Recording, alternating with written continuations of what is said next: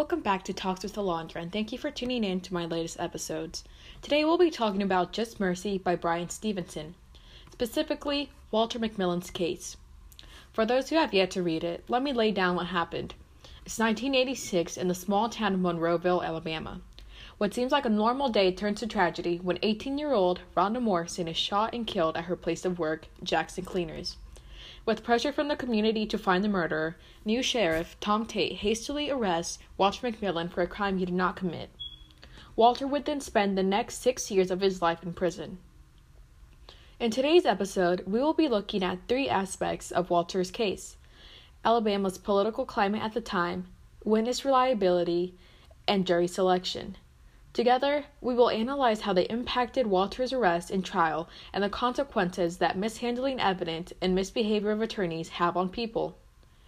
In our first segment, we'll be analyzing Alabama's political climate in the mid 1980s to early 90s.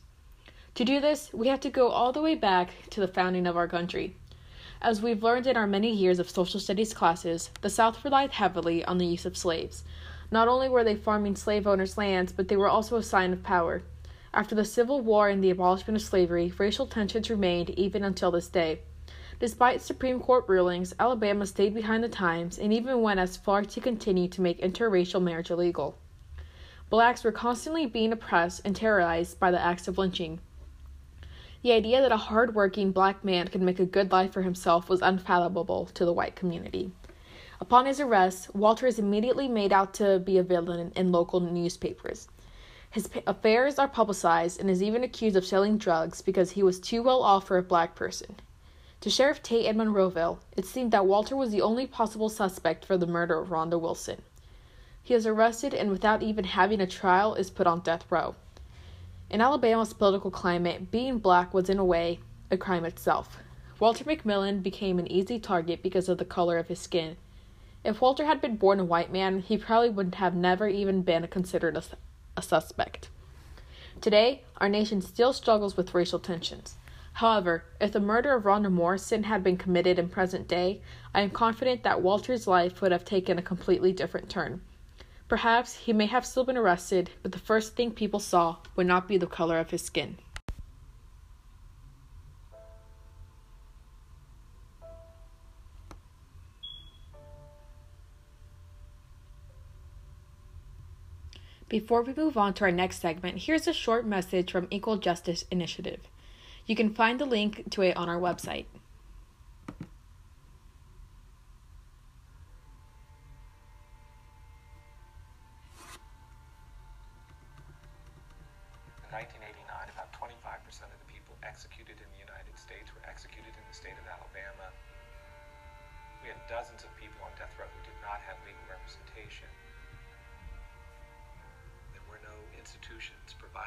services to condemn people. If you don't have a right to counsel and you don't have any money and you're on death row, you're going to be executed. Stunning that a country that's so dedicated to incarceration as a solution for its problems knows so little about who we lock up, why, and for how long.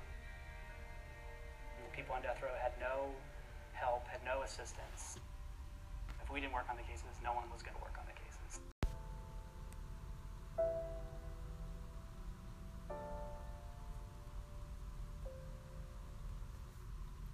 What a lovely message. Now we move on to witness reliability. Witnesses are crucial in criminal cases. Their testimonies are really the deciding factor for the jury to decide whether the defendant is guilty or not guilty. In Walter's case, the lack of witness reliability is what sentenced him to jail.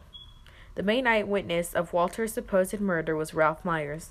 The state had built their entire case on one man's word. If Ralph Myers' testimony was taken out, the state's case would have crumbled to nothing. It was unusual for the prosecution to base their charges on a witness alone, without any hard evidence.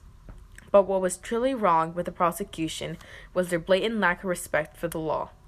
Ralph Myers' testimony made no sense from the beginning. He had changed his story several times, adding dramatic details. He claimed that Walter had stopped him from stopped him at the gas station and asked him to drive to the cleaners because his arm was supposedly injured. How would Walter have driven to the gas station and back home to begin with if his arm was injured? The jury did not seem to question this. In an attempt to further incriminate Walter, investigators had asked Ralph to identify Walter in a store among several other black men. Ralph failed to do so and was still put on the stand. It was also obvious that Ralph was not well enough to testify in court. Though the jury had no knowledge of this, Ralph was being threatened by the police and faced serious trauma, later being admitted into a mental hospital. Despite how unreliable Ralph's testimony was, the jury believed his words. Another witness brought by the state was Bill Hooks. He was an inmate who testified to seeing Walter's lowrider at the cleaners the day of the murder. In an ordinary case, nothing would be unusual about his testimony. However, it is revealed by Walter's mechanic, Clay Kast, that he didn't perform that modification until six months after the murder of Ron Morrison. Not only that, it was confirmed that Bill Hooks was working on the day Ron Morrison was killed, placing him nowhere near the scene of the crime. Once on the stand, Bill Hooks could not answer any of the state's nor the defense's questions, only repeating the same answer over and over again. In Walter's case, his witnesses were completely unreliable, and his case was unfortunately handled by corrupt, racist white men. In most cases, witnesses are reliable, though. Unless there's some big scheme I see it in movies, witnesses tend to be truthful. Lying under oath is a crime and it is taken very seriously. Our last segment is jury selection. Today, jury selection is handled carefully. It is a serious process to make sure the defendant is given a fair trial. Possible jury members go through extensive questioning from both prosecution and defense. If you have any knowledge of the case at hand, you're ruled out. The jury should be impartial and not have any influenced opinions before the trial. That is why they are sequestered before and after the trial begins. However, in Walter's case, it didn't seem to matter to anyone that the jury knew a whole lot about this case beforehand. Diversity is extremely important for a jury. People from different walks of life have different thoughts, opinions, and morals. It is important to consider these differences when choosing a jury. When deliberating over the case, one's voice can sway other jury members, or at least make them see things in a different light, which is exactly what we want. We don't want 20 different versions of the same person in the jury. In most cases, jury selection is fair. Unfortunately for Walter, it wasn't. The prosecution used any means to strike potential black jurors who might have taken his side. The jury composed of old white men who had already made up their mind about Walter when they heard he was a black man. What made this case so controversial for Monroeville, Monroeville was that Walter was a black man. Things would have played out very differently if Walter was a different race. As mentioned before, Alabama was very conservative at this time, and oppression over blacks was immense. Investigators did not bother investigating sincerely and pointed their fingers at Walter when Ralph let his name slip out, simply because he was black. To Sheriff Tate, Tom Chapman, the jury, and everyone else, Walter McMillian wasn't guilty of murder. He was guilty of being a black man.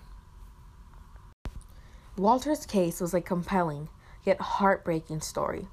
It opened my eyes even further to the oppression minorities, especially African Americans, faced in the United States, and just how much help our legal system is in need of.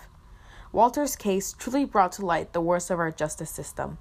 A man was put on death row without even being tried and sentenced at court because of the color of his skin. The police and other investigators failed to do their job and completely obstructed justice.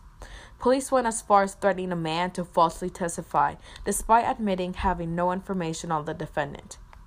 Perhaps the only good thing that came out of this case was Bryan, and everyone like him today. Our justice system is nowhere near to being perfect. Whoever said America is a third world country in a Gucci belt was right. It makes no sense that a first world country would be carrying justice in such a way.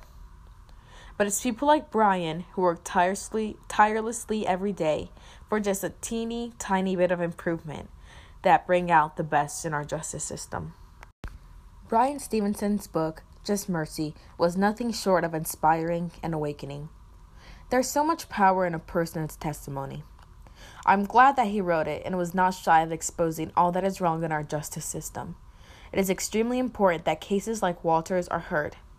Only by spreading the word of these injustices can people make a stand. Without stories like these, many people will be ignorant of what is truly going on. Cases like these inspire people to take initiative and try to improve our justice system. I hope more light is shed on wrongly imprisoned people and that our legal system is one day something we as Americans can be proud of. That's all the time we have today. I hope you enjoyed today's episode and tune in next week for Talks with Alondra.